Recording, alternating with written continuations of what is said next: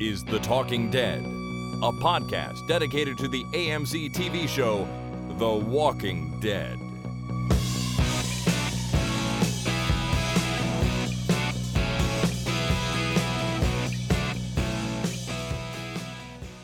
Hello, ladies and gentlemen. My name is Chris, And my name is Jason. and this is the Talking Dead podcast number 333, recorded on Monday, August the 21st, 2017. Nobody talk about Game of Thrones. Shut up.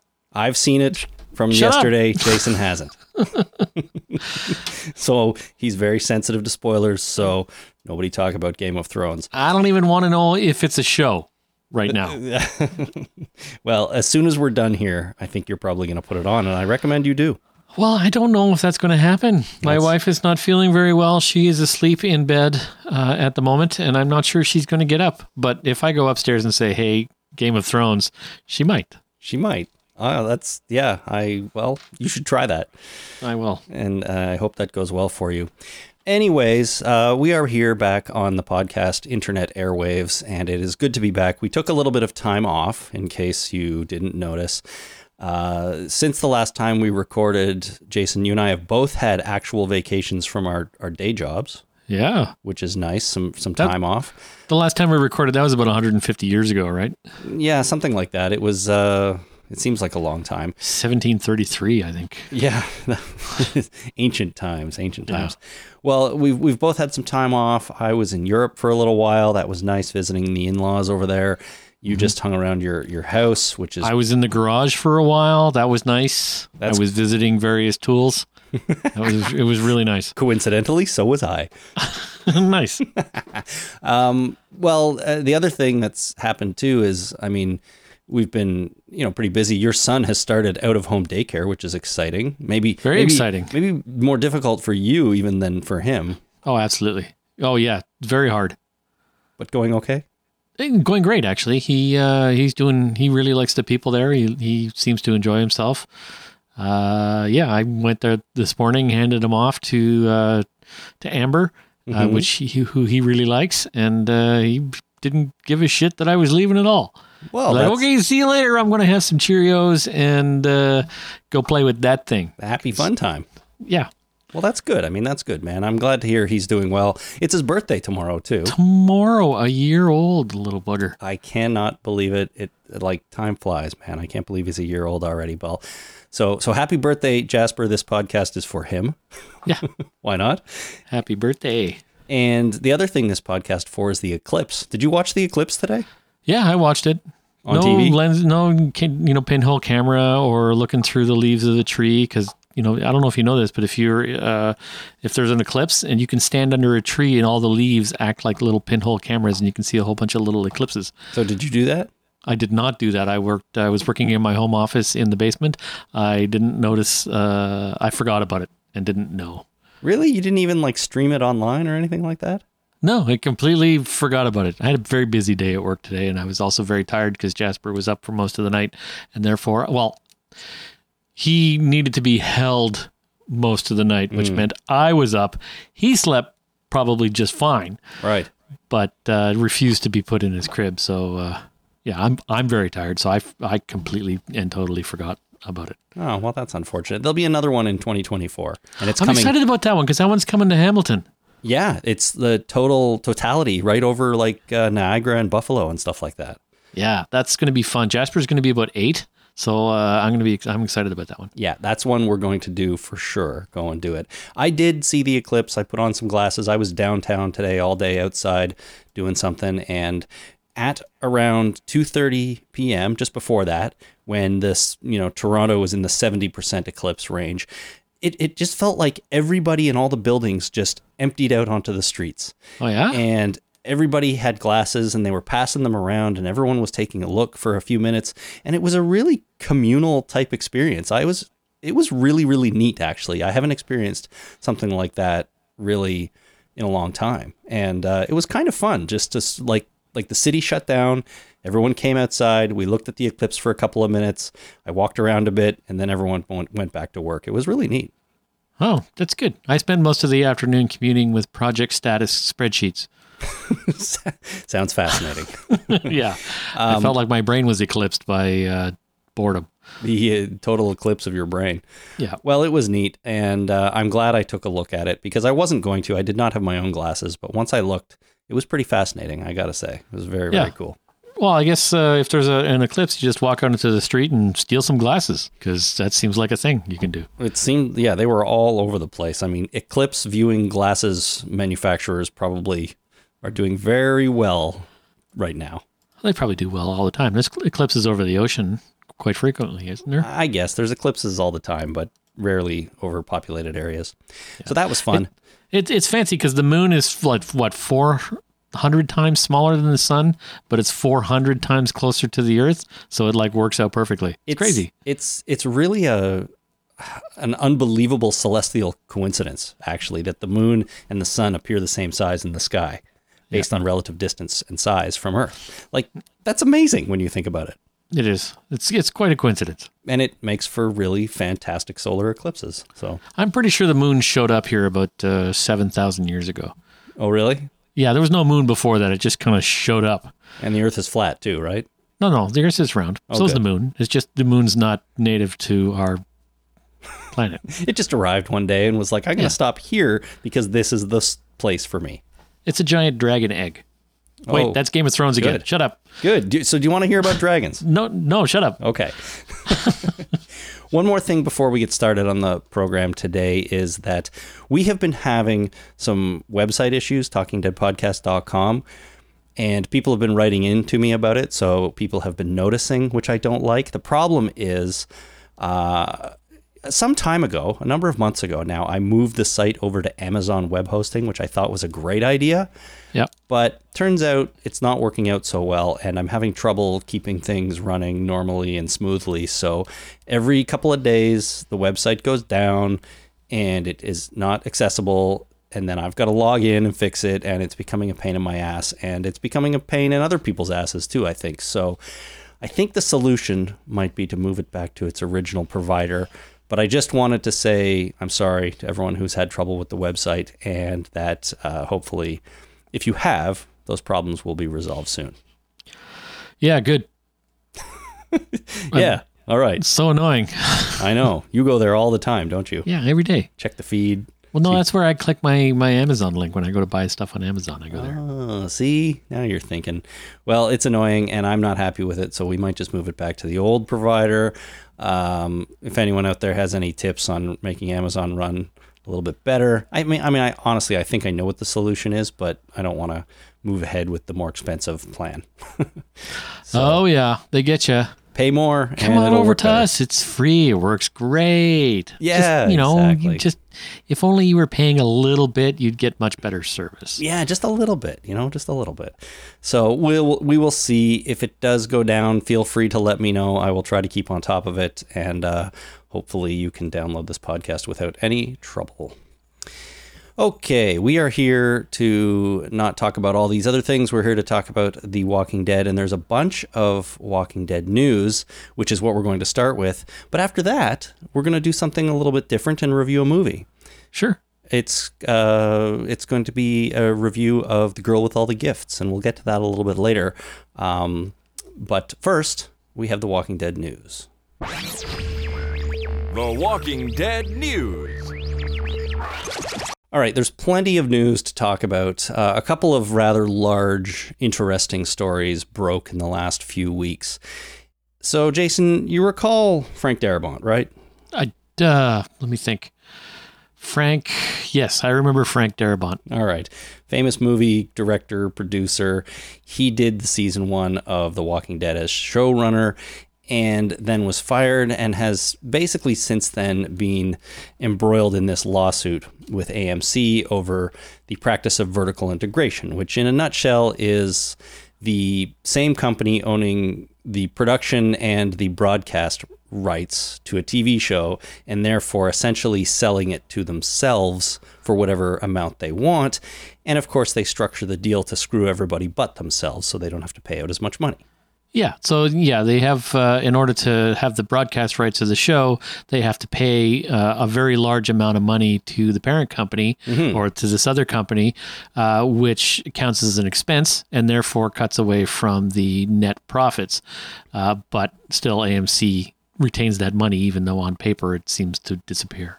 Right, exactly. That's called, they're calling it vertical integration. Whereas normally there's a studio that creates the show and then a broadcaster pays a license fee to the a different company for the rights to broadcast the show. Yeah, it's like income splitting on your taxes, right? If you have, Right. uh, you take, yeah, you make a bunch of money, and uh, you can give some of that money to your kids or your wife, and then it evens out, and you don't have to pay as much taxes, even though as a household you still have the same amount of money. Right. Well, what ends up happening in, in TV is that somebody gets screwed. Somebody is not getting the money they should, at least according to that person, thinking they deserve more. Yeah. So Frank Darabont has been involved in this lawsuit with AMC for a long time, and now it turns out that some of the other producers, including current ones, are suing or have started uh, filed a lawsuit against AMC for basically the same thing. The plaintiffs in the case include Robert Kirkman, Gail Ann Hurd, Glen Mazzara, the former showrunner, and David Alpert, um, who's a current producer. They're all part of the suit. And uh, this seems un- a little bit strange to me. I mean, Frank Darabont was fired and then filed the lawsuit. Now we have four people currently working and producing the show, working on and producing the show, suing their broadcaster for more money. Yeah. Oh, why? Why does it seem weird? Well, it seems weird because if you work for someone, it's pretty, it seems like it's a bad idea to sue your boss. You'd think, but not if you're Gail Ann Hurd. I guess maybe not if you're Gail Ann Hurd. Because what are they going to do? They're going to fire her? That just adds to her lawsuit. Well, do you think? Well, yes, obviously, but do you think there's any way for the this group of people to have a a a good relationship with AMC at at the end of all of this? And, and Uh, isn't that what maybe. sort of matters most when it comes down to it? I'm not saying that they shouldn't exercise their legal rights if they are genuinely being um, screwed over by AMC. I'm not saying they shouldn't do that, but I wonder if the public nature of this kind of thing is going to hurt the show or just hurt the relationship between all these parties and ultimately, like I said, hurt the show. And and is that an okay thing? I don't know. I don't know if it'll necessarily hurt the show. I might it may hurt their relationship, but then again, this kind of thing happens all the time. Remember when the cast of Friends were renegotiating their contract? It got really kind of touch and go there for a while, but the show never really suffered because of it. Uh, so it, this kind of thing, you know, it's just it's the nature of the business. You people in this uh, at that level negotiate contracts all the time, right? So negotiate uh, contracts for whatever they make, and they take a percentage of the profits.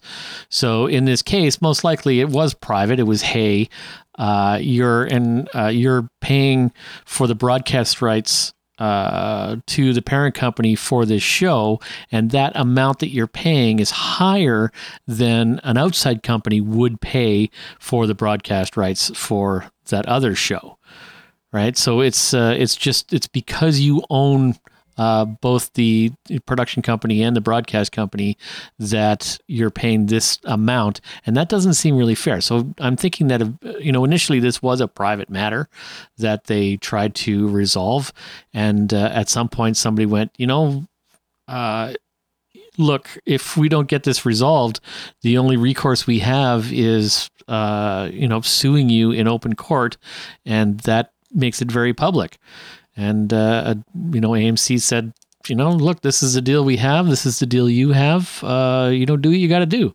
And so they're doing what they got to do, and they're airing their dirty laundry, which probably, uh, you know, it's business, but you know, it's just it, because it has people's names involved, Gail Ann Hurd, and uh, uh, for example, so. I don't know. I think they're all professionals and they can probably deal with it. I don't think it'll necessarily hurt the show. It sucks. And I'd love to take even a small percentage of what they're making on the show. but uh, no, I don't think really this will have a, a huge impact on it. These lawsuits happen all the time. Well, here are some more details on the lawsuit, Jason. So apparently, the fee for each Walking Dead episode in seasons one to four was 1.45 million per episode. Right. And currently the fee is up to 2.4 million per episode. Now, Better Call Saul, which was produced by Sony, and Mad Men, which was produced by Lionsgate, have higher fees than those, or, or did while they were on the air. Uh, Mad Men's not, of course. Better Call Saul is. Um, yet they had far lower ratings than The Walking Dead. Of course, Walking Dead gets 15 million an episode. Mad Men was getting far less. Better Call Saul was getting far less. Yet the fees were much, much higher because there were different companies involved.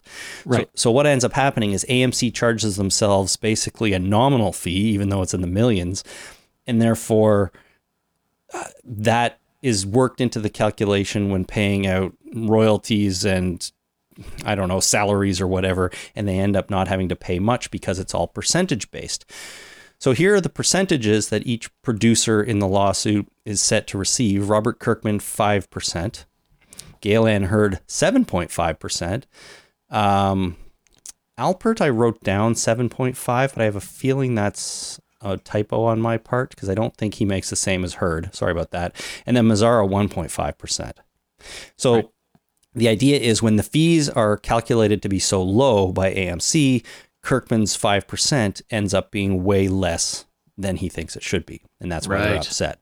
Yeah. So from the lawsuit, um, uh, this comes there can be no question that if AMC Studios and AMC Network were not part of the same conglomerate, the story would be very different.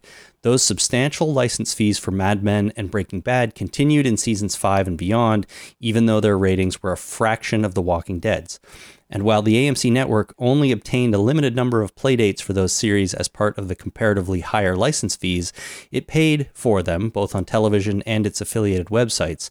The AMC entities unilaterally took for themselves the right to run an unlimited number of runs of The Walking Dead in perpetuity on all AMC platforms. Right? So it comes down to we can do whatever we want. We can set this fee at whatever we want and that determines how much you make because we own you. Right. And that's why they're upset. And when you think about it like that, I would be upset too. Even though 5% of millions of dollars is still pretty good, I guess it's you just got to roll with it and and you know, you he, he Kirkman and everybody thinks they're owed much more. Yeah. I mean, it, it it's nice that uh, you know it's nice to have a job where you can actually negotiate your uh, your uh, your income like that. You know, percentage of profit. I guess so. I mean, that happens in other companies though, right? Like you have a bonus structure at work, right? And that's based on Well, yeah. percentage of something. But the negotiation that goes on uh, between you know me and the company I work for is nowhere near. I I nowhere near have the uh, uh, the leverage that say Gail Ann Hurd or Frank Darabont has for developing a show, No, of course. or even any of the actors, right? Right. because uh, you know that's that's a whole other structure that they uh, that they have, and they negotiate their contracts. You know, my contract is uh, it basically it boils down to I'm happy to get whatever they give me. Right. You're paid a You know? salary and the bonus is just that, a bonus. yeah, that goes into, you know, fixing holes in the roof and Oh, God. whatever else. So new furnace. And a new furnace. Yeah, exactly. Yeah, Well, an AMC spokesperson had this to say These kinds of lawsuits are fairly common in entertainment, and they all have one thing in common they follow success. Virtually every studio that has had a successful show has been the target of litigation like this, and The Walking Dead has been the number one show on television for five years in a row, so this is no surprise.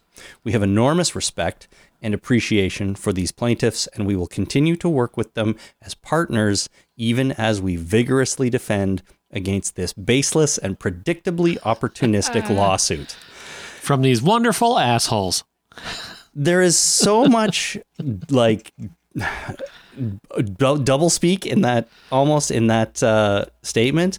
It hurts my brain. Like we have enormous respect and appreciation for these plaintiffs. We'll continue to work with them as partners, even though we and even as we vigorously defend this baseless and predictably after opportunistic lawsuit. Like they're they're saying, yeah, they're saying these people are greedy bastards, but we're going to work with them because we need to.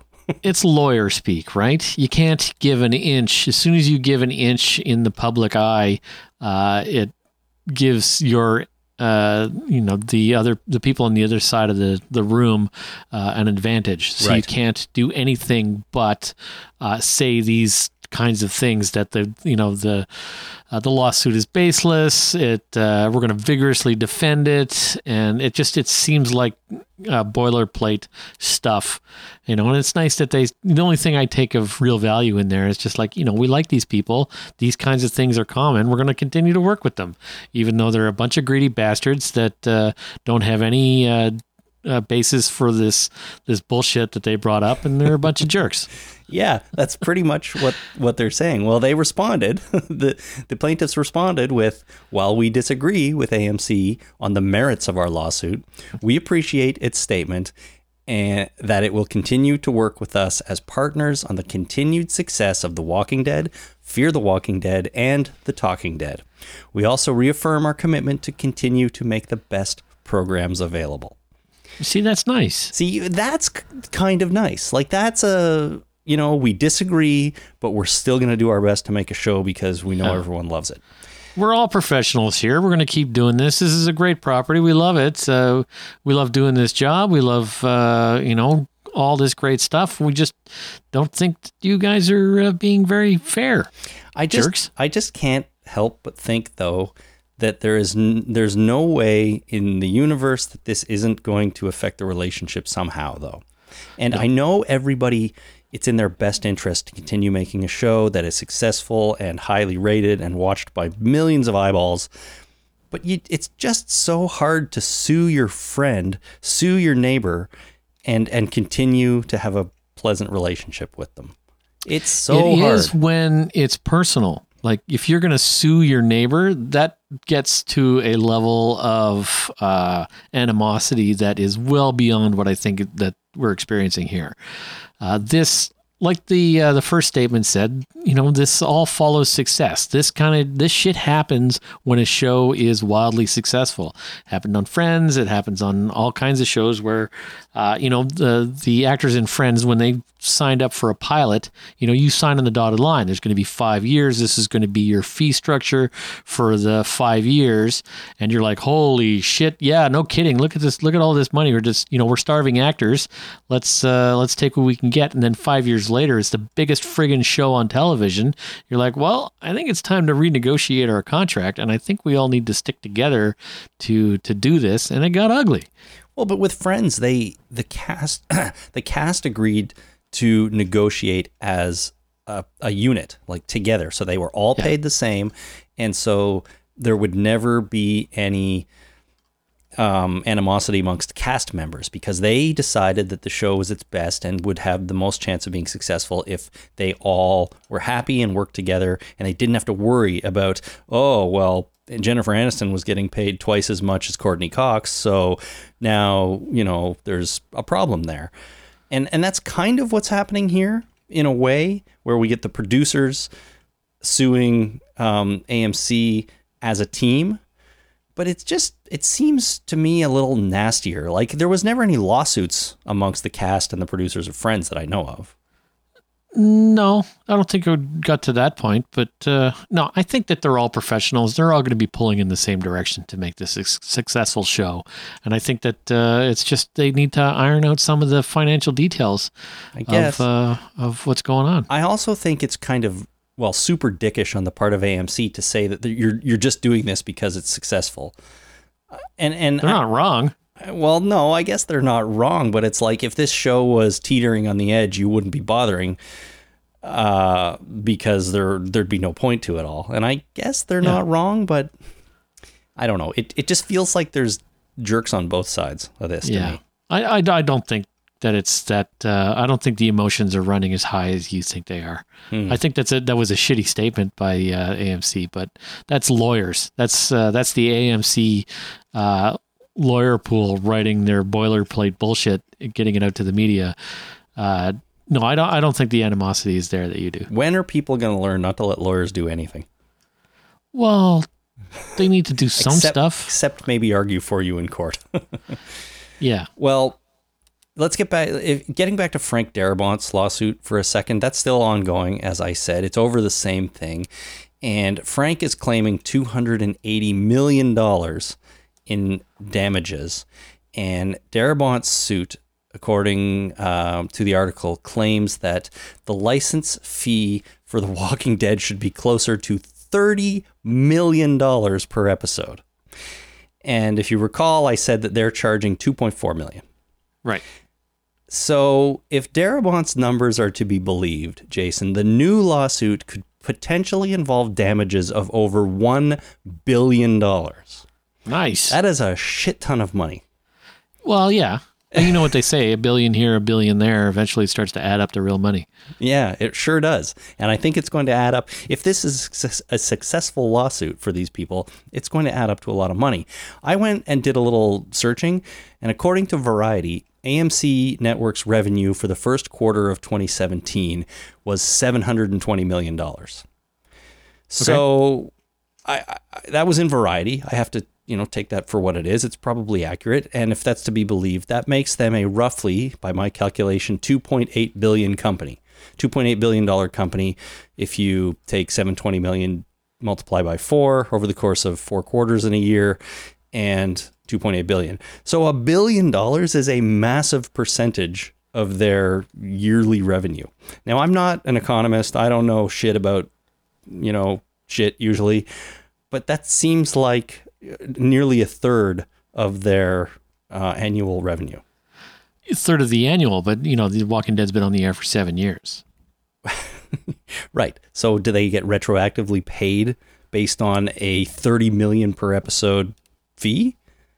Sweet mother. I mean, Well, these, no, these that'll be people are that's that's. I think what Frank Darabont is alleging there is that uh, that's what the fee should be right now, based on the ratings and airplay and whatever formula he's used. You know, that's not what uh, it.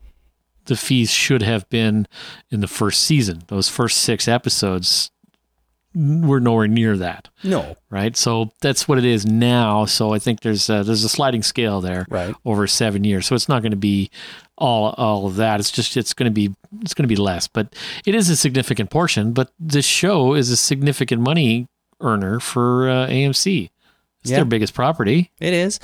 I- wonder if this fallout from all this is AMC has to pay more, so then AMC charges more for advertising. Advertisers are un- less willing to buy in because maybe they think it's become too expensive. Is there a tipping point, do you think, where um, AMC is forced to value their value their show at a certain amount, and therefore going to try and recoup that revenue somewhere else, and that's what might sort of bring the show down because if you can't sell ads, well, you don't have a show generally. AMC's not going to take a loss. There's no way. Like they're not going to like if they have to pay more, they're going to try and make that up somewhere because shareholders be like, "What? You want me to give back money? I don't think so." That's not how it works. I'm afraid nobody ever Yeah. wants to do that.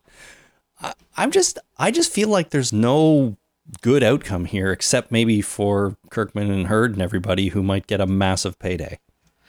Yeah, But- I mean, if they if they sold if AMC sold French fries, the price of French fries would go up, right? if they had to pay, you know, dividends on, uh, you know, pay out in a lawsuit on French fries. Right? Fine. so the you know, luckily, well, yeah, it's good. They got to make the money somewhere, so they'll go at the advertisers. Right. That's that's what it is. They they have to make that money up somewhere. And I, I just I don't I don't hold it against listen, if AMC is genuinely screwing over everybody, I don't hold it against Kirkman and his group for trying to remedy that through a lawsuit. I just don't feel like there is an outcome here that really is an upside to us who like to watch the show and would like to keep you know continue watching it and have it be good and be on the air and stuff like that and kirkman and everybody is going to walk away with a massive payday but they're going to lose their show and i don't blame them for wanting to get paid but i wonder if they're thinking about it like that they must Maybe be they right maybe they know the show is fucked anyway. Like these people, if anybody knows this show has uh, reached its pinnacle and is on its downward slope, it's these people. jesus if that's the case then this is this is the I don't even know what to say about that. Like they've they've they've realized this and decided, well, now's our chance to fire fire off this lawsuit. You know, get our massive pockets filled with massive amounts of money and move on to something else. Exactly. Yeah. But it's a self fulfilling prophecy, right? Right. Uh, you know, if uh, this, uh, we think the show is on its downward slope, so we're going to launch this lawsuit, which will ensure that it's on its downward slope. Well, the next item in the news has me a little bit more depressed now, Jason, because the, the next item is, and and uh, I don't think I sent this one to you, but Mr. Kirkman, right around the same time that this news of the lawsuit broke, uh, news broke that he has signed a deal with Amazon Studios. Oh, yeah. So he doesn't even work for AMC anymore. I mean, he does, of course, because he's still a producer on on The Walking Dead and Fear and all that stuff. But his like first look deal with AMC was up, and he decided to go to Amazon for future projects. Right. So here from deadline.com, Amazon has closed an overall deal with Kirkman and a first look deal with Kirkman's Skybound Entertainment, which he co-founded uh, with longtime collaborator David Alpert, another person in the lawsuit. Yep. Under the pact, Kirkman and Skybound will develop television projects for Prime Video, Amazon Prime. So Kirkman's suing his current employer, more or less, and has signed a deal with a new studio for all future projects. And I don't like the sound of this the more I say things out loud, to be honest. Well, I think that uh, we could look on the bright side and say that uh, there's some there's going to be some good con- television content coming in the future, From Amazon. probably from Amazon. And frankly, from AMC too, probably, but not from Robert Kirkman at AMC. Uh, Sharon Tal Yguado, I don't know how to pronounce that, but she's the head of event series at Amazon Studios. Had this to say Robert and the team at Skybound are some of the most innovative and fearless creatives in the business. Together, we plan to explore immersive worlds and bold ideas for Prime Video. Now, yeah, Sharon Tal Yguado is also the former executive vice president of global scripted programming at Fox Network Groups and the head of Fox International Studios. So she supervised The Walking Dead for Fox International Channels, which is the international distributor for the show. So Right. she had that existing relationship with Robert Kirkman, and I guess was in a way able to poach him over to Amazon now that she's there. So it's all Maybe they hold hands all the time. yeah, I don't know. Maybe they do. It's all very complicated, confusing, and a little suspect, if you ask me. Well, it's uh yeah, I think this kind of this this industry is all like this, and it's been like this for a long time. The problem with the entertainment industry is that, uh, on one hand, it's entertainment and uh, artistic, and on the other hand, it's an industry that manufactures something. And the fact that they go hand in hand all the time, Yep. it makes things confusing. Yes, it certainly does. And you're right, it's a business and they're all out to make money and they don't admit that. They say they're out there to make art and entertainment and so on. And I'm I'm sure there's a portion of it that is that, but it's about making money. And I guess Yeah. Kirkman's going to go where he thinks he has the best chance to uh, make more money. It's like playing Monopoly. It's uh, you know Monopoly on its uh, on its face is a board game. You get the family together and you have fun by playing uh, this uh, this you know jaunty little game. But according to the rules, the whole nature of the game is to vigorously destroy all of your opponents by gaining all of the money uh, that you possibly can and making sure everybody else is poor. Yeah, Monopoly is a reflection of society. It, it is, and uh, I, you know, I can't, I don't play it anymore because I don't, I, uh, well, first of all, I don't like it. I don't like adversarial games. I like to play a game where everybody's on the same side, which is rare. It- Yeah. but basically, it boils down to D and D because in D and D, everybody's on the same side. You're You're, on the same in the same party trying to kill the same damn dragon. Shut up! Don't talk about Game of Thrones. so, uh, but any other game, it's it's just a little too adversarial. I don't even like playing cards. Because you know, in order for me to win, somebody else has to lose. Oh, you're- and I feel bad about that. You're such a you're so, you're so lame. Cards is pretty. I am uh, lame, Cards is but I don't like making people lose because I usually win. because I'm so good. Yeah. Well, anyways, someone's gonna lose here, and uh, right now it doesn't seem like it's Robert Kirkman. Uh, I, I Well, just no, Robert feeling. Kirkman's uh, he's pretty set. What do you think, though? I mean, will Kirkman? Do you think we're gonna see another Walking Dead universe show on Amazon in the future, or is Kirkman gonna focus on other stuff he owns? What what's the what uh what's that comic that he has that has uh was it superhero dinosaurs or is it elephants? No, what is it? He did. Uh, yeah, he did a no superhero dinosaurs. Yeah, he did one with dinosaurs for kids, but he also has one called Invincible, which is like superhero teenagers. And I read a lot of Invincible, but I think it's already in development for another network. I don't remember which one right now, so that's Right. probably not going to Amazon. But he's got other stuff too, um, that uh, you know are likely going to show up at Amazon, or we're going to have another Walking Dead show. Why can't he make more and more shows in the Walking Dead universe and just put them on all different networks? Well, AMC probably owns the idea, right? Like the the idea of uh, uh zombies. You think so?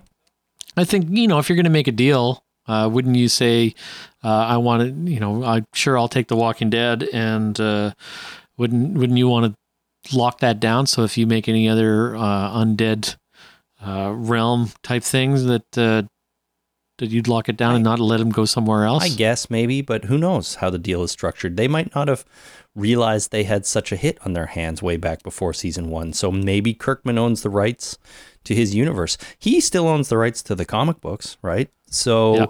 I'm sure there's a loophole there somewhere where he can say, I'm making a TV show based on this aspect of a comic universe, not your TV zombies. There's got there's probably something in there. I don't know. Maybe. I, am just not so sure I'm keen on seeing another uh, Walking Dead TV show on Amazon. But maybe I am. Maybe it would be a totally different thing, which could be good. So it could be. you never know. I'm- I just want this show to keep going on AMC for a while. well, keep going for a while and end strong, right? Don't put, putter out into nothing. Yeah. So, all right. Um, next item, item in the news here is that AMC has purchased Senoia Studios, which is the studio they've been filming The Walking Dead at in Senoia, Georgia, you know, since uh, pretty much the beginning. Uh, they purchased it was called Raleigh Studios Atlanta previously, and they purchased it on July 19th, 2017. They spent 8.25 million for it. Um, and uh, yeah, they've been shooting there since 2011, and they AMC's been the sole tenant of this studio for the entire time. So they just figured, you know what, it's it's all us. Let's just let's just buy the place. This studio More vertical integration. more exactly. they they Yeah. own the Why pay building. an external company when we can just uh, move money around on a balance sheet and not actually spend any? Yep. Exactly. Exactly. So this is all related. This is all part of it. This studio is used for the prison, the junkyard where the uh, scavengers live, the hilltop, the sanctuary. Apparently, part of Oceanside was shot there, and the studio, of course, is a soundstage, but also I think the surrounding area and wilderness, and they just transform it into uh, whatever they need. Alexandria, of course, is shot in on location in Senoia, Georgia. So that's the actual town where you and I have been. Um, I guess AMC doesn't think The Walking Dead is going anywhere anytime soon because they're buying up the studio where they shoot it, or they have decided to make lots and lots of shows in Georgia. So why not have a, a whole studio facility right there for them all to themselves? Well, it can't hurt. No, I guess not. I guess It's like uh, you know going to Home Depot and uh, renting a drill for the afternoon. Sure, I can rent a drill for the afternoon. You do that enough times, you start thinking, you know, maybe I should buy a drill. It'd be cheaper. It probably would be very quickly for a drill. Yeah. Yeah. Well, that's it for um, AMC Studio Vertical Integration news. I do have a couple other items here. One is a new cast member for season eight. Oh yeah, So, not really spoilery, but if you don't want to hear about a cast member being cast in season eight, then I might jump ahead. But can I guess? sure. Uh, Tom Arnold. Not Tom Arnold. Tom Selleck? Because that'd be great. Nope, not Tom Selleck. Oh, that'd be awesome. Any other I want Tom? Selleck on the show. That would be quite something. Maybe Tom Selleck would have made a better Negan. Oh, that'd be- Controversial that's statement. a tough one. That's a tough one. I think Burt Reynolds probably would have made a great Negan. I don't know. You haven't read the comics. That's the, your problem with Negan in it. I mean, Right. I Uh, have no problems with Burt Reynolds. Yeah, okay. Well, a, a guy named Avi Nash has been cast in season eight. He was actually in the trailer from Comic Con. I do believe I mentioned there is one character shown in that trailer in a you know a sort of quick flashy montage of a bunch of characters that I didn't recognize. There was one guy in there, and that's him, Avi Nash. So apparently there has been no official announcement yet from AMC, but he was there in the trailer and he is a known person. Do you ever watch Silicon Valley? Absolutely not. Is that a show? It's a show. I haven't watched it either, but apparently he was on that show. Um, uh, so he's he's a known guy, and people like him. But last year, a casting call went out, and I do believe we talked about this. But they were looking for a character named Abood, an innately likable Muslim American who whose nerves are jangled because he's flown solo for far too long in the zombie apocalypse. Oh, see, that sounds like fun. Flying solo. No, just being, you know, having frazzled nerves. I uh, I envision um, Morgan from uh, the comic book when he shows up. Yeah, he's just he- frazzled, right? he's, very like- frazzled. Yeah, so that's that's the kind of thing. Whereas Morgan in the TV show, when he shows up, he's just this cool dude that has all his shit together, even though he really shouldn't. Yeah, but then he he gets frazzled for a while while he clears, and then he comes back to being cool dude. Yeah, but he got his shit together, right? He did. So no, I just yeah, I think uh, playing someone that sounds like a very juicy part. I think that would be fun. All right. Well, we have it to look forward to in in season eight. I don't know anything about the actor, but I'm curious to see uh, where they go with it. Uh, McFarlane Toys, you remember them? They are releasing a new two pack deluxe action figure. If if I was gonna put out, or if you were gonna put out a two pack, Jason, of action figures, what two characters would you put together in that two pack? Carl and Enid. Well, that's a good guess, but that is not it.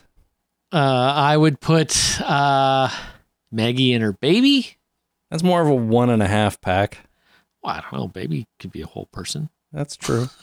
I guess. Uh, let's see here. Oh, oh, oh, oh, oh. Shit. I forget the guy's name. Well, then you're not Uh, correct because you wouldn't forget these people's name. The uh, the leader of the hilltop, Jeffrey George. Uh, Gregory. Gregory and uh, his sidekick there, that guy that uh, he keeps asking for stuff. What is it? Cal. Gregory Cal. and Cal. Yeah, Gregory and Cal. That's, No. that's what I would put. That'd be awesome. Not those two either, and it's not Simon and Gregory. That would be a good two pack, maybe. Oh, yeah. Simon and anybody. Simon and another Simon, because that'd be awesome. Two Simons. no, they're putting out a two pack of Negan and Glenn. Oh, God. If you're gonna do a two pack, put those two in there. So the deluxe box includes two fully posable five inch figures of those two characters. Features include two scaled assault rifles, pistol, watch, knife, and Lucille baseball bat. Glenn does not have an interchangeable head involving a smashed in version. Well, that surprises me a little bit. Me too, a little bit, but I'm kind of glad. Do you really need a bashed in Glenn head action figure? Well, it just seems like a weird combination, you know, some kind of buddy cop uh, package. Eh, it's it's not really a buddy cop package. It's more of a baseball bat package. Baseball Yeah. bat to the head package. I don't know. I I think it's a interesting choice. It's available now from entertainmentearth.com or I guess wherever you buy action figures. So if you want to have Negan and Glenn together and reenact that scene with your action figures, you can. I'd rather have a Simon and Simon.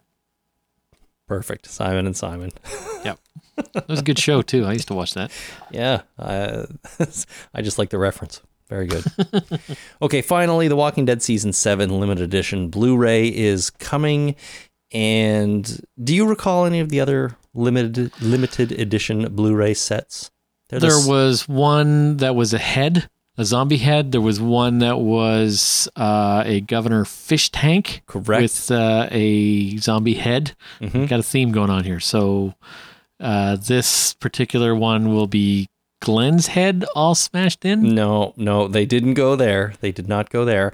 The first one you were thinking of was the RV inspector zombie with the screwdriver through his eye Right. from way back. Yep. Um, and then there was the governor's fish tanks. That's right. There was that moss covered tree zombie that was m- melting into the tree. There was that one. Yep.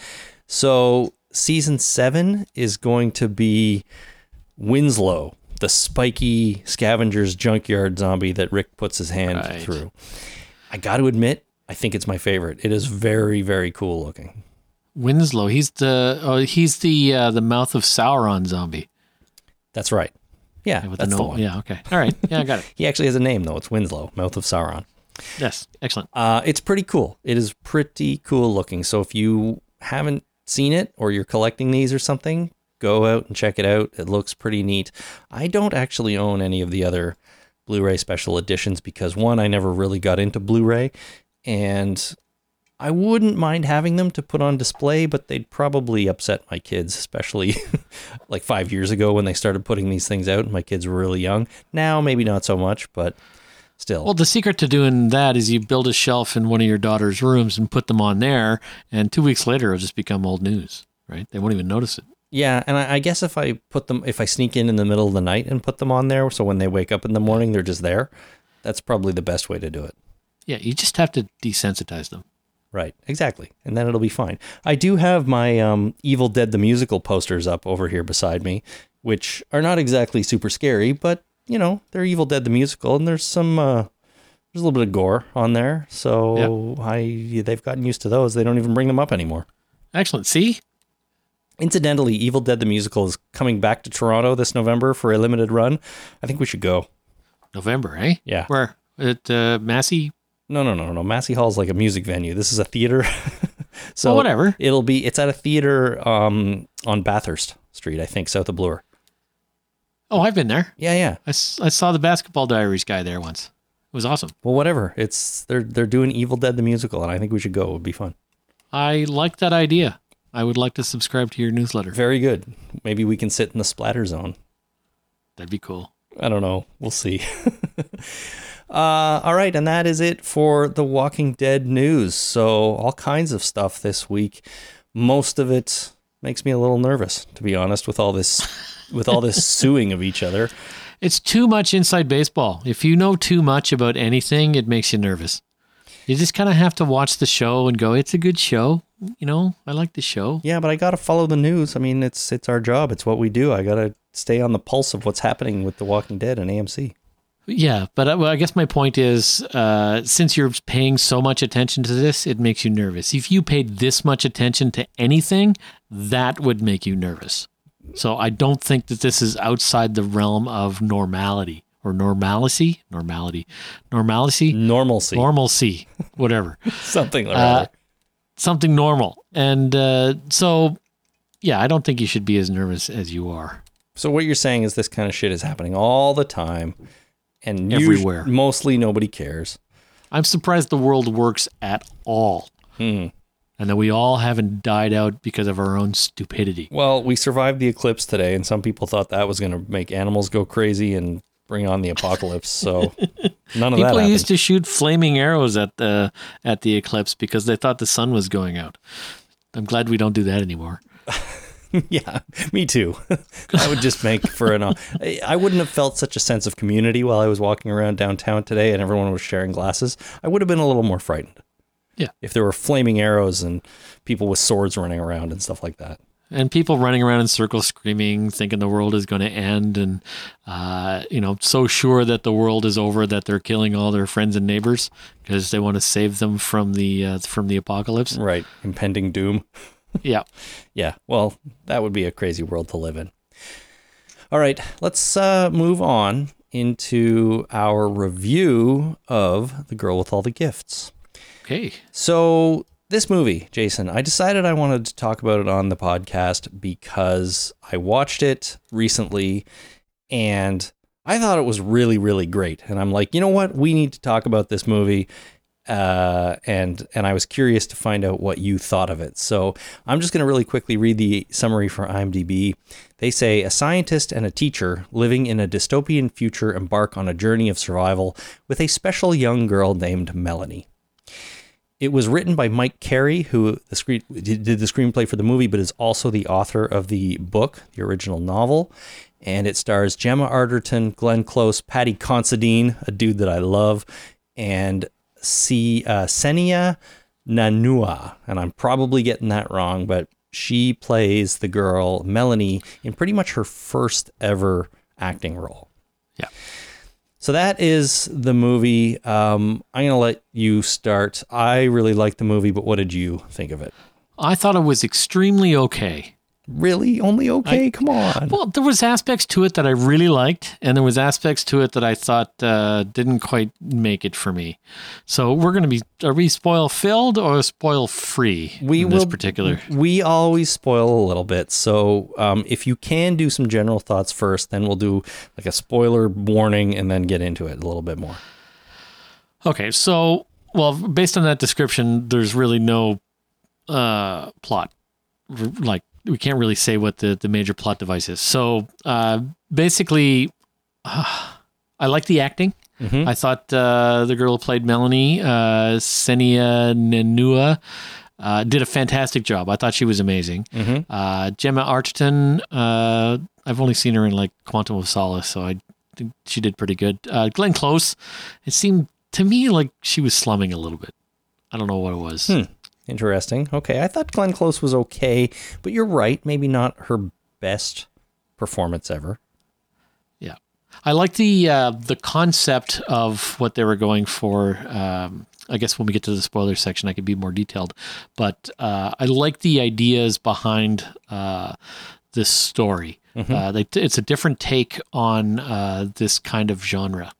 Well, we can say can't even- we can say there are there are zombies more or less in it. I mean, that's why we're talking about it because it does involve um, some sort of virus that makes people go crazy.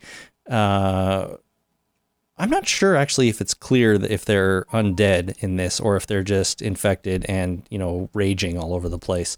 But they are the monsters. They are the key threat, and um, that's what our group of people are trying to avoid and trying to run from.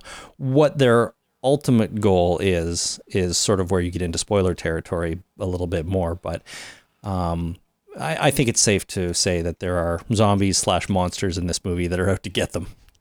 Right. So it, it I think it more leans towards infected for me. Uh, but I like the uh, uh, the concept of it. I found interesting. I just I there was aspects to it that I thought I don't know. It seemed, just came, seemed kind of okay to me. I mean, it was it was it was okay, but it, I don't think it was great. I don't think it was terrible. Okay. That's fair, I guess. I mean, I thought I, I was really surprised by it. I, I had been meaning to watch this movie for a long time. Um, I know other people have seen it and have really enjoyed it. Uh, I must admit, I met Mike Carey at a Walker Stalker Con uh, briefly when he was um, in London, and he was actually talking about a sequel to this book, although I think it's a prequel that he's writing. Right. Um, so I decided it's time to watch the movie. I threw it on and uh, was really, really surprised by it. I thought the, like you said, the acting was all really good, especially the girl, Sennia, was fantastic. I'll get into a little bit more on that in a second. Um, but I, and I really enjoyed kind of the, the staging of the movie. I thought it looked cool. I thought the environments were, were interesting. Um, when they were, um, on their journey, as it says in the description. I thought some of the locations they went to were really, really cool and just really good sort of production design on the whole thing. And there was enough of a of a really great balance between some of the horror and the action with character moments that made it work really well for me. I felt like we got to know these people. I felt like I um you know, you're rooting for them, but at the same time, and all that came from the character stuff. And then at the same time, there were these really great action scenes and sort of horror set pieces that they they did really well. So I think they did both of those things quite well in this movie, and and I ended up really enjoying it for that. Um, so I guess I guess we can sort of get into a little bit more spoiler talk right now. So if you don't want to hear any spoilers for the girl with all the gifts, um, move on. And uh, we're I think we're going to do some after hours too on this podcast. So jump to the end and listen to that as well. Um, but in terms of spoilers, Jason, what else do you have to say? Well, I like the idea of having infected or uh, zombies uh, retaining their personhood. The children uh, are, you know, they're infected. They're definitely uh, after uh, food, a food source, but they still retain, uh, you know, their you know consciousness. So they're still they're still people but they're just infected people. I like that concept. I like the idea of the spores having uh, multiple stages even though they didn't make a lot of sense to me where they uh, maybe you can help me with this where the, so the first stage is where the people get infected with these with this spore. And and then the spores then make a big tower that's supposed to get caught on fire? Well, that's what happened, but yes, there's a fungus that gets into the human being and it takes over the brain and it's controlling the brain and yeah, turns you into what they call a hungry. The, the living called them hungries in this movie, which I thought was a great name. um, they are extremely fast, extremely strong and violent, and they are just there to attack and eat you. And really hard to get away from. Like these are not slow moving zombies. These are fast, vicious monsters that are, are out to get you. Um, but they also go into this sort of dormant state when there's no food around. They kind of go to sleep. And I thought that was really interesting too. But back to the stages, you're right. I think the fungus infects the brain, takes over the person, and then eventually they kind of come together and these spores start growing and they almost amalgamate into a single unit. These spores grow and eventually they'll pop and spread the uh, spread the fungus through the air. So they'll it'll really take over ev- absolutely everything. If you're not infected already, you will be because you end up breathing them in. right And which- that's stage two. And that's what Glenn Close, as the main scientist, was explaining at one point in the movie. That's stage two of the uh, evolution of this fungus or whatever it was. Yeah. So I'd, I'd like the the concept of that, and I like the concept of uh, you know some of the zombies. So it was only the children that uh, retained their personhood. The adults didn't. Because Right. they were offspring from the originally infected adults, Right. right? So they had more human nature to them than the originally the original infected people did. Yeah. And that's what um, Melanie is in the movie. She is the offspring, and you know, living people have determined that these children still can function as humans, even though they are sort of part monster. Um, they live almost in symbiosis. Is that the word with with the fungus? Right, the human is still there, but the fungus is still there, and the people are able to school them, train them, teach them how to talk, and um, actually actually work with them as other human beings.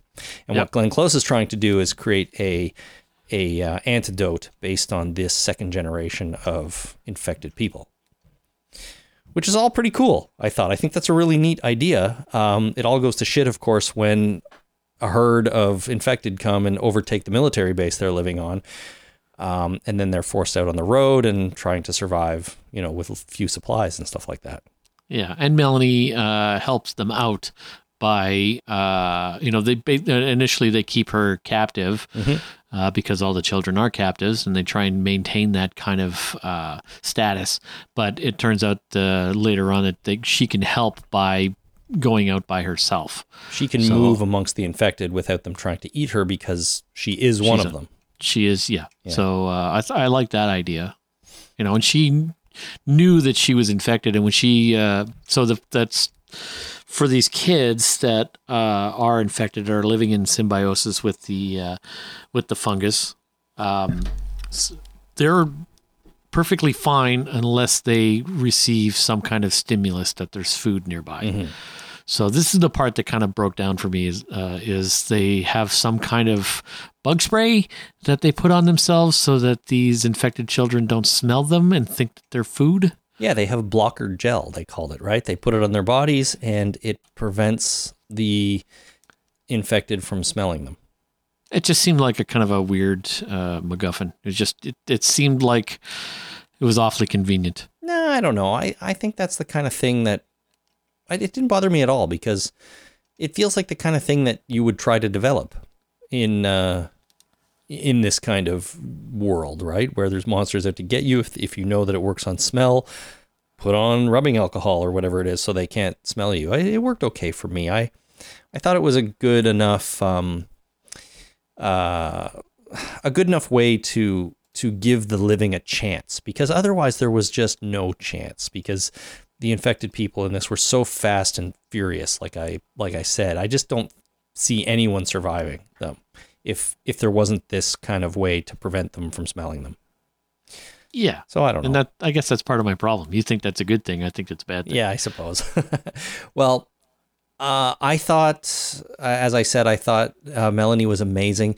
And what I really, really liked about the way her character was written and the way she portrayed it is that, yes, she's a monster who's out to eat you, but she's also a kid. And she had a very, uh, she portrayed a very, um, innocent, childlike innocence, I thought, which was really, really good. She doesn't know a lot about stuff, but she's very smart. Um, you know, at one point she thinks the lone the hungries might just be lonely. That's extremely naive and innocent, right? Like a child might think. Uh, when she gets new shoes, they're Velcro, and you see her playing with the Velcro on the shoes. I've seen kids do that, you know, their first pair of Velcro shoes there's a part where she's going through some houses looking for supplies and she's just discovering things in the house playing with the magnets on the fridge and other stuff in the house and there's plenty of examples throughout the movie of her just being a kid and i really liked that. I thought that was one of those character things that really worked for me you know? She's supposed to be this terrifying monster and that's what Paddy Considine sees in her in his character um, but she's she's not even though she is that and i think it was really really well portrayed. So uh, that that's one of the things that won me over a lot for it. Um, and then the other thing is just how friggin' scary the Hungries were when they were out to get you. And even when they weren't out to get you, there's a scene where they are trying to make their way through a bunch of sleeping Hungries. And when they're sleeping, they just stand there, kind of swaying around in the wind a little bit, but not attacking you because they're dormant. And I didn't I thought there was few things more terrifying than them trying to sneak through this this massive crowd of these monsters and you just know one wrong move or one noise too loud or something or if your blocker gel wears off a little bit you're doomed because there's nothing you could do when you were amongst that many of them uh, so it was really tense and and i thought awesome and worked great for me You make a compelling argument, and uh, I think I'm liking the movie a little bit more now that we've had this opportunity to chat about it. Well, there you go. See, funny how that happens. Yeah. Uh, but I just found them truly scary. Like they were scary ass monsters, S- scarier than slow zombies. You know, I will say that right here, right now, that these were the, some of the scariest zombie-like creatures I've seen in a movie in a long time. Well, they they have different uh, different meanings, right? Like the the fast zombies are, you know, it speaks to our fear of predators, right? Whereas the slow zo- zombies speaks to our fear of the uh, constant slow uh, march of death that's coming for us all. Or even just the fear of the unknown. But yeah, same thing.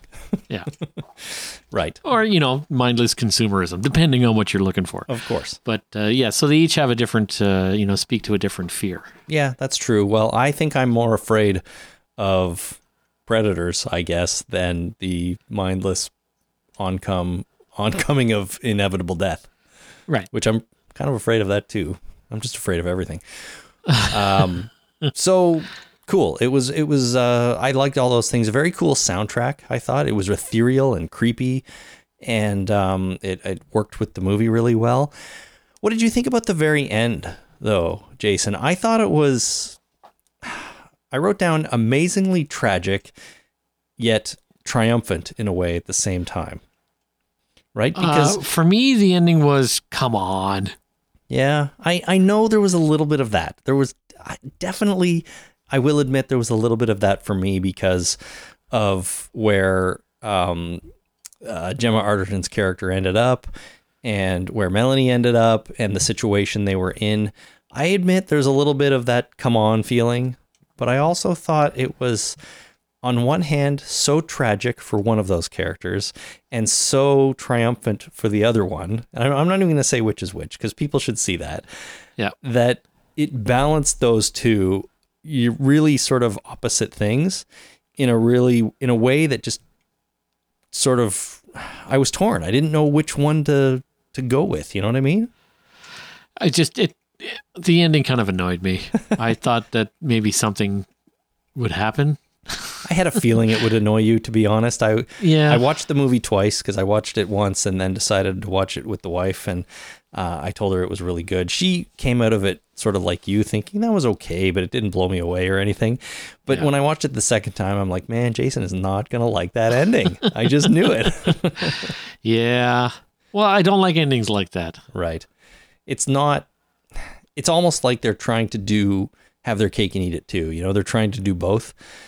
Sort of this happy sad ending, but I thought it kind of worked because they were so polar opposite, you know.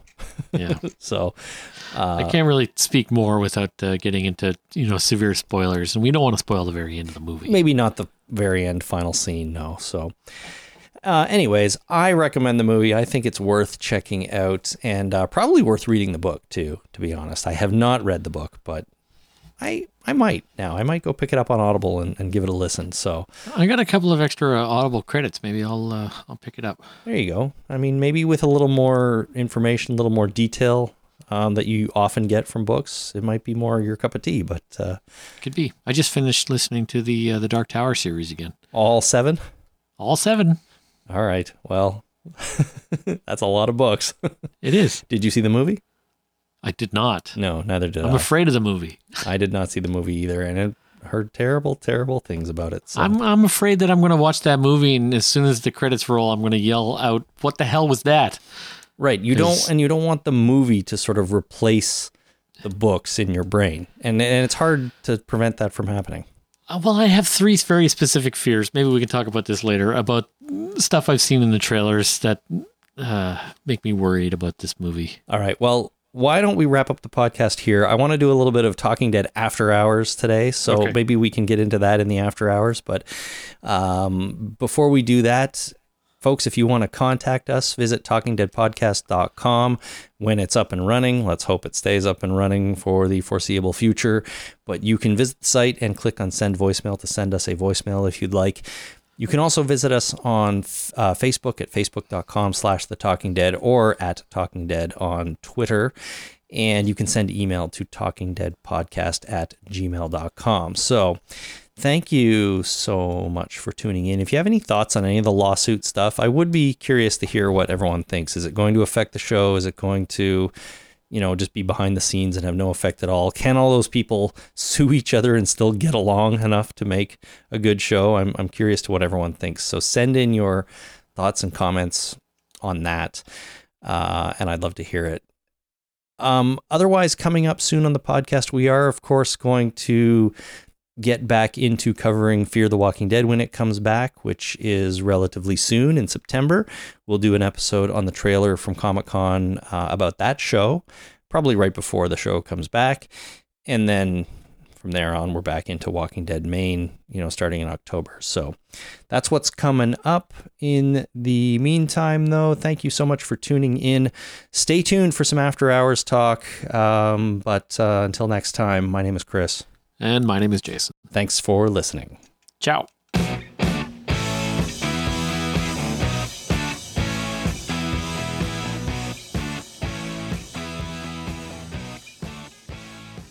All right, welcome to the Talking Dead After Hours, everyone. This is the portion of the show where we talk about stuff that's not usually Walking Dead related, but maybe. Um, but it's usually just other things we want to bring up or chat about or whatever. And, uh, you know, it can be, it doesn't even necessarily have to be entertainment related. You've heard us talk about people falling through Jason's roof and things like that. So, uh, and me trying to, you know, accidentally answer a phone call in a movie. Everyone enjoyed that story. Oh yeah. yeah. So that was that. Um, but we're going to do a little bit here today. Do you want to talk about the Dark Tower at all? well, maybe just briefly. Sure. the okay, so the thing that okay, the three things that worry me about the movie Uh huh. is uh, one, uh, there's a shot of the Dark Tower in the trailer. It's like, what the fuck? Come on. Is it not supposed to be there? Yeah. I mean, it's the Gunslinger. It's the first book.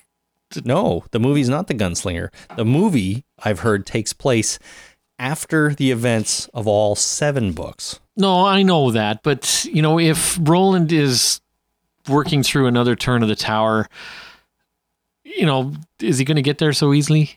Mm, I don't think so. Yeah. Okay. Okay, so to show them show them there. And the second thing is, uh, it seems like he's setting up. Uh, the story is setting up an adve- adversarial relationship between the gunslinger and the man, uh, the man in black.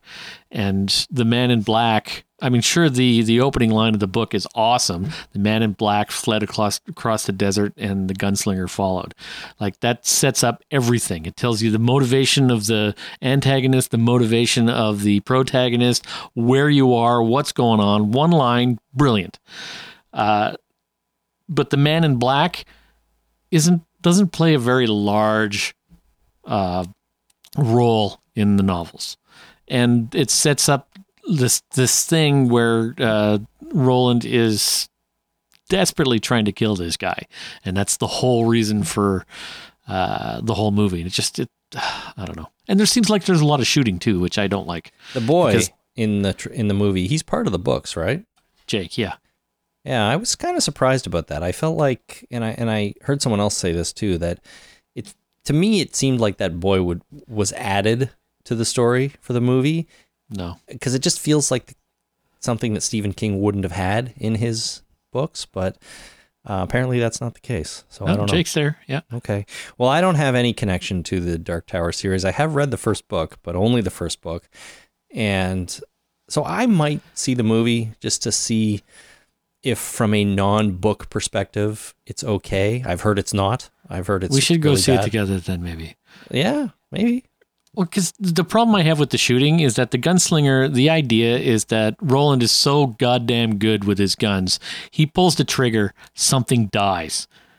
The fact that uh, at one point in the books, spoiler for the books, I'm sorry, but at one point in the book, uh, he gets a hold of, uh, you know, a hundred rounds of ammo, Yep. and he thinks he's won the lottery. Like this is the most ammo he's ever seen in his whole life Right. because if he has 15 shots that's 15 people that die when he pulls the trigger Guaranteed. so he doesn't need a whole bunch of shots he needs a shot to kill somebody or to do something miraculous. Every time he pulls that trigger it's a big event. Whereas in the trailer it looks like there's fucking gunplay going on all over the place Well, it looks like he can reload really well in the trailer. he does in the Like bullets in the books up in the He- air, and he's able to swipe them into the gun. Like. I was wondering how they were going to do that because in the book they basically, and even in the Gunslinger, the first book, it's uh, it's almost a spell that he's casting Right. by reloading his guns. It's just he basically uh, the way it's described in the book is that his hands do the reloading thing. Mhm. Right? It's just like I don't have to think about this. It's just like it. I his hands reload for him. Second he doesn't nature. have to think about it. Yeah. So, yeah, it seemed a little fancy, but anyway. Okay. Well, I'm curious about it, but I was more curious before I read some reviews and listened to mo- some other podcasts where they talked about it and pretty much tore it apart. Well, I, I blame Stephen King in a way because he lets people do stuff with his stories that uh, he's he's not real strict on making sure that uh, the movies and television shows are as good as his novels, the As source material. good as they should be, right? Yeah, this is and this is a big deal, right? This is uh, this is his magnum opus. This is his uh, uh, Lord of the Rings, right? This is his big. Everything ties into uh, this mythos, right?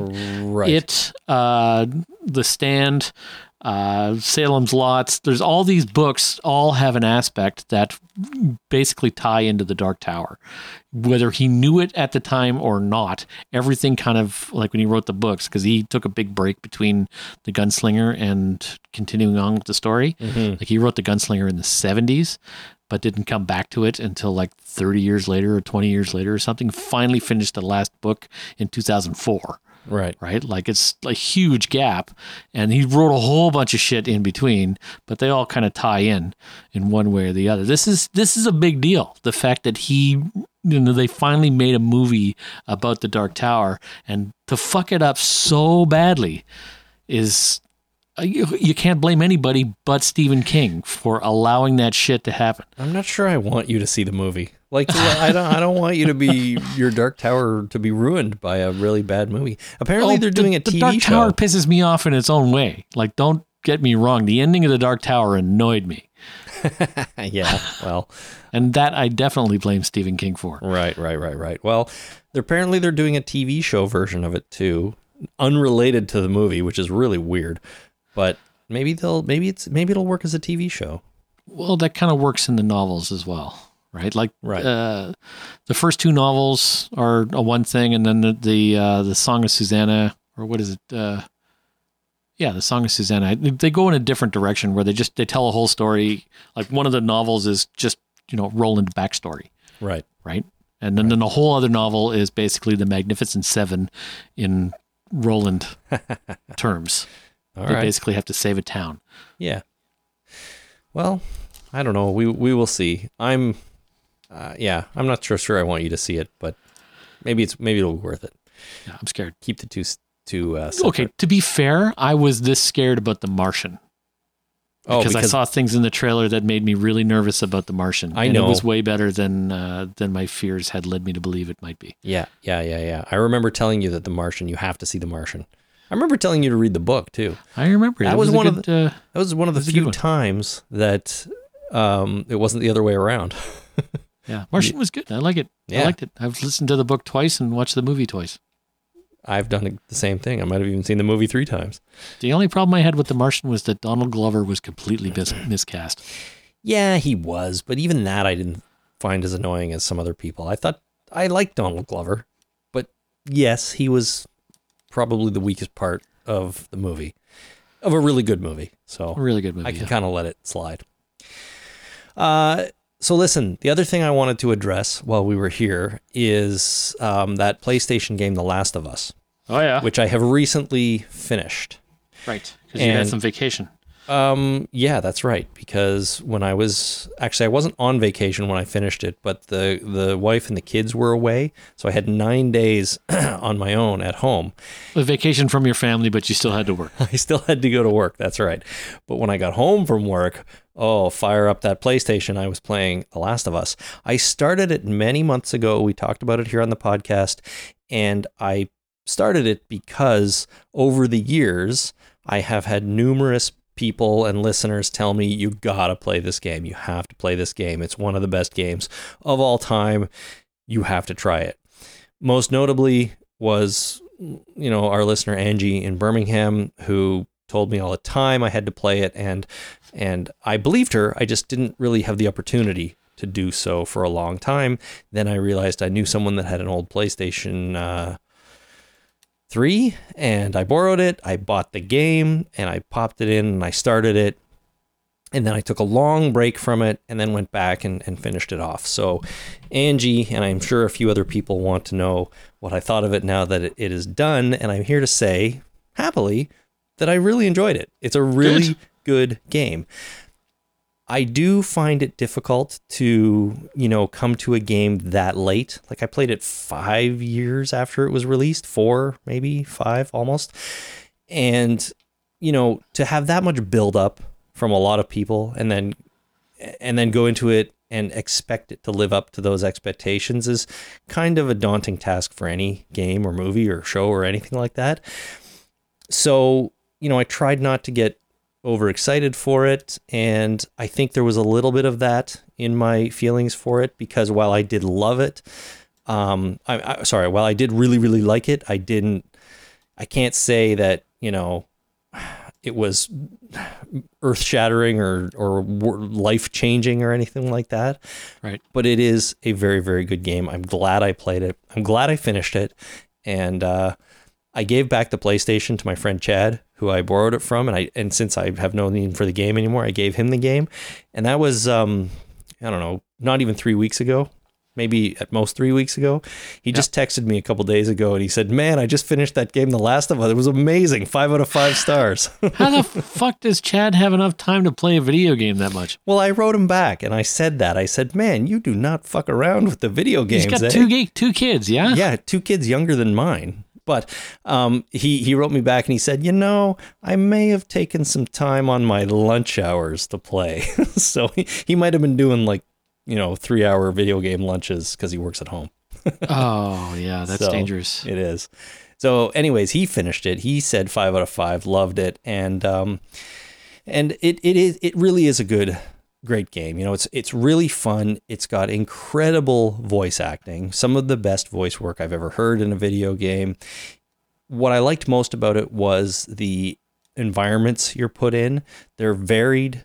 Uh, there's a lot of variety to them uh, which is two ways of saying the same thing, and they're they're just beautiful to look at, especially for a game of you know five years old. Uh, and and it's it's it's fun. It's fun gameplay. You know, there's a good balance between running and shooting, and a lot of sneaking around and trying to avoid enemies and stay undetected. Um, I, to be honest, I could have done with a little less of the sort of crafting and upgrading your skills elements to the game. You're finding supplies all the time, and then you use those supplies to upgrade your weapons and um, your skills and and build things and craft things and stuff like that. And to me, that got a little tiresome after a while. I just wanted to focus on the things about it that I really liked. Um, so that was one thing. And then this is going to probably be an unpopular opinion, but I have this thing where I'm really bad at following following the plot and storylines in games. I tend not to pay attention to it very much and I just focus on sort of what's happening in the moment in the game. And I do have an idea of what this game was all about and where it was going. But for example, there's a bunch of collectible like notes and recordings in this game. You know how there's collectibles in games all the time these Yep. days? Like so I collect all these notes. I never read them. I don't bother to read them. I just pick it up, you know, look at my collectible stats and move on.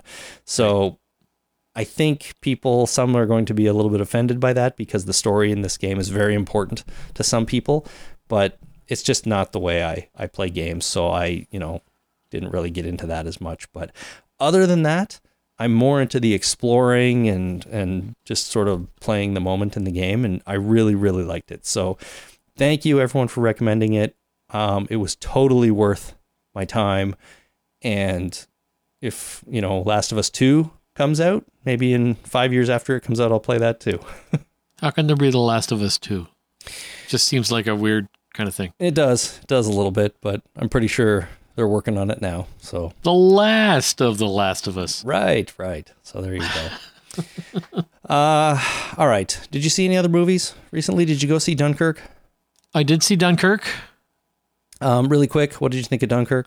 I thought it was great. I thought uh, the time uh, issues that it had, like the three timelines that were at different scales, Mm-hmm. uh, coming together, didn't confuse me or bother me at all. I thought it was a very brilliant, uh, beautiful movie. The uh, the only problem I had with it was that there was zero character development. No character in the movie was any different than they were when they started. I didn't mind that at all because it was such a self-contained little film. Um, not little film, self-contained film. The time thing, uh, I didn't like at all. Found it extremely unnecessarily confusing. I found it hard to keep track of what was happening when and where, and even some of the characters. I'm like, wait, is that that guy or that guy? Because they're all so friggin' similar. Well, they're all wearing uniforms. They're all wearing You know, uniforms. that's part of the you know point of having uniforms. I understand, but it made it difficult for me to keep track of what was going on. You'd cut from daytime to nighttime, and I found that just hard to follow. I'm sure on a second, third viewing, when I know going in to expect that kind of thing, then fine, I'll probably get more out of it. I still really liked the movie. I still thought it was a great film, but unnecessarily confusing. So for that I, re- reason, I really liked it, and I didn't find it confusing. okay, well, you're smarter than me, I guess. I, I couldn't Well, follow. it I'm just more accepting of uh, time dilation. Maybe, maybe, but could you like did you always know where you were in the story and like what group of characters you were with? Yeah, See, I did not, and that was okay, the problem. You know, it's it's not it's not hard. There's one group of characters that's in a plane. There's another one that's Okay, on a boat. Fine. Another one that's sort of uh, on a beach, and sometimes on a beach in a boat. Well, yeah, exactly. But and and and I've got that now. But I, you know, on actual first time viewing is when I had trouble because Cillian Murphy shows up in two of those uh storylines, right? And they cut from one to the other, and like he was there, but now he's here, and that's some of that stuff I had trouble with. Oh yeah, no, I had no no issues with it. All right, well, I'm like, hey, look, that boat that we were with later. Though, oh, that's what's going to happen. Yeah. I also didn't know that, um, and, and maybe this is probably more my fault than anything. I didn't know what the mole was. And I think that could have been explained a little better at the beginning. So that was a little bit confusing because, uh, you know, where they. Once I realized that it was a place instead of a person, Right. uh, it was a little, it was more, uh, you know, a little clearer and a little more, you know, understanding broke in my brain and went, oh, okay. Yeah, so that could have been a little clearer. Maybe could have used a different word for it Yes. instead of the historically accurate one. Uh, that might have helped. Well, I'm all for historically accurate, but just add one more sentence to that title that's on screen at the beginning saying this is what this is. Yeah. I mean that that's not too much to ask, I don't think. Um, it had the movie sort of had the typical Christopher Nolan weird sound mix too. Did, yeah. But it but see that didn't bother me. I, I kind of like the way Christopher Nolan mixes movies. Oh, because- no, this was this okay. This was better than Interstellar, that's for sure. And I like Tom Hardy speaking in a mask more than I did in uh, as Bane. That really bothered me uh, in the Batman movie. Uh, so yeah, I, there was parts of this that I I liked it better than usually. I like some of the crap that he does Mhm. audio wise. Uh, but you know, I like the fact Tom Hardy can act in a mask, no problem. Sure. And he likes. uh, You ever see that uh, Tom Hardy movie where he sits in a car for the whole movie? Oh, I've heard He's of just it. talking on the phone. Haven't it's really good. You should watch it. Okay. I'll I'll check it out. Tom Hardy's not the problem though, and and in fact, I don't have a problem with Christopher Nolan's sound mixing. I know a lot of people do. I do find it unusual, and there are times, admittedly, when I wish that some of his characters were a little bit easier to hear and understand. But then I think, you know what? Real life is sometimes loud and obnoxious, and it gets in the way of hearing and understanding things. And Which is why we want to go to the movies where shit is clear. well, yes, I can understand that, but if I was in a spaceship and shit was going down and it was exploding and it was on fire or whatever was happening in Interstellar, I don't think I'd be able to hear the person talking next to me. And that's what that was. And again, in Dunkirk, when there are bombs going off and planes flying around and ships exploding and everyone yelling and giant crowds of 400,000 people, I don't know you'd, if you'd be able to hear everything that was going on clearly. And it just feels like it's realistic. Okay, so there's a difference between going to a Real life and movies? game Wait, where what? what's that? There's a difference between real life and movies. Come on. because there's a difference between going to a baseball game and getting caught up in the crowd where everybody's yelling and it's exciting. Say it's a I don't know why baseball, maybe football. Let's go with football, where everything's excited and it's a close game and everybody's loud and and uh, excited. Trying to there's say a difference nothing. between experiencing that Yeah. and then having somebody tell you about it and yelling at the top of their lungs and screaming like they're excited for uh, a close football game. You know, 14 hours later, sitting in your living room. I mean, sure, it's more real life because that's the tone of and volume that he was using at the game. But if you're telling me the story about a football game, you don't need to yell and scream, my friend. Yeah, good point. And what were you saying about the oh, yeah, baseball not being exciting? I think you were about to say baseball's not exciting, so that would never happen. but I'd way I've rather to a baseball game. Damn near killed me. I'd way rather watch baseball than football. I'm just that kind of person. Uh, anyways, um, yeah, something about Christopher Nolan's sound mixing doesn't bother me as much as other people. Uh, plus, I can always turn on subtitles if I'm watching it at home. Oh, Interstellar was hard to listen to at the theater. I thought I, I thought the theater was had fucked up their sound system. Well- I really did. Interstellar. I mean, Bane was weird, yes, but I never found Bane difficult to understand because his. I didn't find his vocals. so much louder than everybody else. Well, It's like usually his his dialogue is buried though, and like like Even it out, my friend. Inter- this yeah. is the whole point. Just you know, you have the the audio engineer has a whole bunch of rails that he can even out the sound. That's his whole fucking job. I know until Christopher Nolan gets there and he's like, "Oh no, here comes no, Nolan." no, crank that one all the way up. It's like, uh, oh yeah, that goes against everything I uh, have been taught to do. Yeah. Uh, I ca- yeah, okay, fine. You're paying the bills. Do it. yeah, exactly. well, I don't know. I uh, Interstellar was probably worse, but Interstellar was also the first for me anyways the first time I really noticed this with Christopher Nolan's movies because I think he needed to get to a certain level of cachet in the director's community before he could start doing these weirdo things, right? Because he didn't do this in Memento, but Memento is a pretty different kind of movie too. It is. I mean, Lucas is the same thing, right? I mean, Lucas had, uh, uh, you know, he was pretty good until he got to the point where he was in charge of everything, and then it just really went off the rails. Yeah, he he became garbage, like Yeah. you know. So Christopher Nolan has not become garbage though. Maybe he no, will. he, hasn't become garbage. I, I was just thinking about the fact that uh, uh, Lucas didn't uh, direct uh, Empire Strikes Back no, that's true. But- or Jedi. or Jedi, and nobody really knows that because uh, he paid a fine. I know that uh, movies have to have opening credits, and the credits have to be in uh, a certain sequence, and that uh, the opening titles and the uh, the actors actually in their contracts uh, talk about their names as a percentage of the size of the title of the film, and that's like this. There's a whole thing about opening titles and about the director being there, but Star Wars, he, Lucas didn't want that. He wanted just friggin' let's get the, the crawl going, and then the Star Wars, and then we're into the action. There's no fucking opening titles. Uh, and uh, when he released that, there was a big kerfuffle, and he actually paid a fine because he did that to the whatever unions or whatever. But and it actually makes a point because you nobody knows who directed fucking Empire Strikes Back. Kershner, I think his name was. Irvin uh, yeah. Yeah, I know that. You know that. But you know, generally speaking, Everyone like- thinks George Lucas did it, yeah. yeah, Drew, Lucas did it, but he didn't, and he shouldn't because we all know what happens when Lucas is in charge of absolutely everything. Is given free reign to do whatever he wants. Is that a is that an old rule though? I mean, there's movies all the time now that don't have opening titles. They just start. yeah, I think it's it's better now, but uh, I'm not sure that that's true. What movie are you thinking of? I don't know. There's all kinds of movies that don't have actors' names at the beginning or or even the title of the movie at the beginning. There's The got to title be. of the movie. Yeah.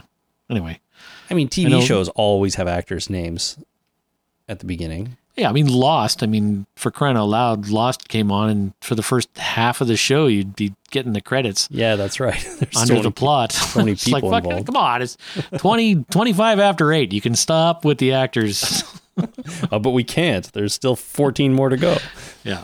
so, uh, all right. I wanted to talk about Ozark a little bit, but maybe we could do that another time. That's a good show too. That was a good show. That was. Did you watch all of it? Yeah, I've seen the whole thing. Yeah. Uh, Jason Bateman is a genius as far as I'm concerned.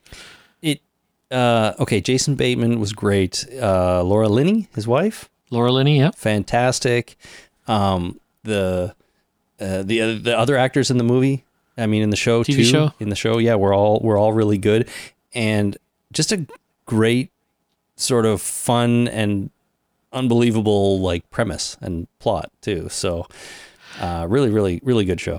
Are we going to talk about spoilers? Because there's something I don't understand about that show. Okay, what do you not understand about Ozark? Spoilers for Ozark coming up, everybody.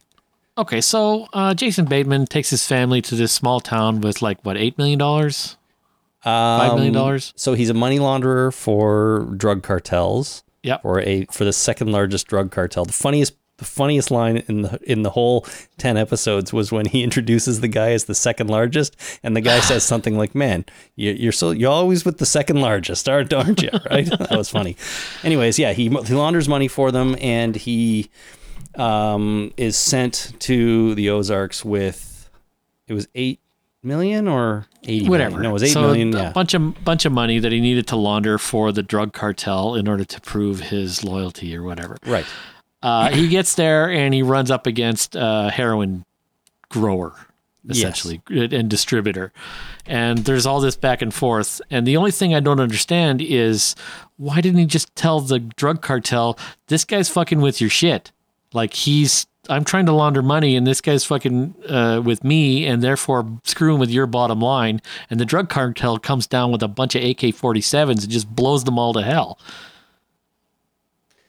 Why didn't he do that? I don't know. Maybe it was too public. Maybe it was too much of a show of force or something like Uh, that. Maybe he was too afraid that he'd of rocking the boat of some kind. But all you have to do is say, you know, there's this guy screwing with your bottom line here. Maybe he was like he, throughout the show though. He was always worried uh, about hurting other people too, right? Like he genuinely didn't want um, that preacher guy and his family to be hurt, and Yeah. he tried to he go out of his way to protect them. He genuinely didn't want the woman who owned the the resort, the Blue Cat Resort, to be hurt. You know, so he's he's a good he's a complex character in that he doesn't want to hurt these people yet he's still a money launderer working for drug cartels and not afraid to do some bad things right So go to the guy and say, I'm a money launderer for a drug cartel, a major drug cartel. You're screwing with their bottom line. You got to stop it. Because if you don't, I got to tell them. And you know what happens when I tell the drug cartel that you're screwing with their bottom line? yeah i don't i don't know i don't think he could go to the heroin people and, and do that because then i mean he'd be killed he or and It didn't. somebody would Well, be I guess killed. the problem I have is they didn't explain to me to a satisfactory level why he wouldn't like just tell the cartel or deal with it by saying, you know, obviously I'm doing this for a drug cartel. Don't fuck with their shit. yeah they're i going just, kill you. I just think it was that he was worried about causing too much bloodshed like if he brought in the full force of the cartel like half the town might be wiped off the map right and i don't think he wanted to do that he was trying to find a way to launder the money as peacefully as possible get it all through and not get out of the life but at least get through this stage of his criminal activity Yeah. uh, successfully so the only and the other problem I had with the show is that uh, if you do something that is uh, basically in your job, if you perform a miracle, that miracle becomes part of your job description. yep So be wary of being, you know, of over delivering. It's a tough position to be in, though, because if he doesn't deliver, he's dead. And if he does deliver, it's a miracle. Well, he overpromised is the problem. Yes, he did. Like he was in a bind. He was, he, you know, he overpromised. Uh, you you under promise, over deliver. Uh, but he overpromised. He's like, oh shit. I mean, I get into that trouble all, all the time, right? Not with you know drug cartels or money laundering, but you know, it's like, yeah, I can do that. Like, that's uh, that seems like a very reasonable timeline. Uh-huh. It's like, oh no, we're gonna have to add a year to the project. I know I only said six weeks, but we're going to have just to, to, add a year. safe. Yeah, Right. just just one more year and everything will be fine. Right. Yeah, it's now been half a year past that uh, time we added a whole year, and starting to get worrisome again. You got to Anyway. You got to be careful with that that stuff. I guess. It's not my fault. It's not my fault. No, it's Jason Bateman's fault. Always Jason Bateman. Anyways, he was really He good. He's fun. It made us go back and watch some episodes of uh, Arrested Development. Yeah, I go back and He's great. pick one at random and watch it. Yeah, yeah, he's so great in that. We went and watched the first couple episodes of season one, just to start at the beginning, and that's the ones where he's visiting his dad in jail, and his dad keeps saying, "There's money in the banana stand," and the way that plays out is Yeah, so There's funny always money in the banana stand. and so classic. Exactly. so the the thing I liked most about Arrested Development is that for me, every episode seemed like a recap of what actually happened. Yeah, that's sort of what the premise of the show was. It's just it's not the actual plot. It's just it's it's the highlight reel of the plot.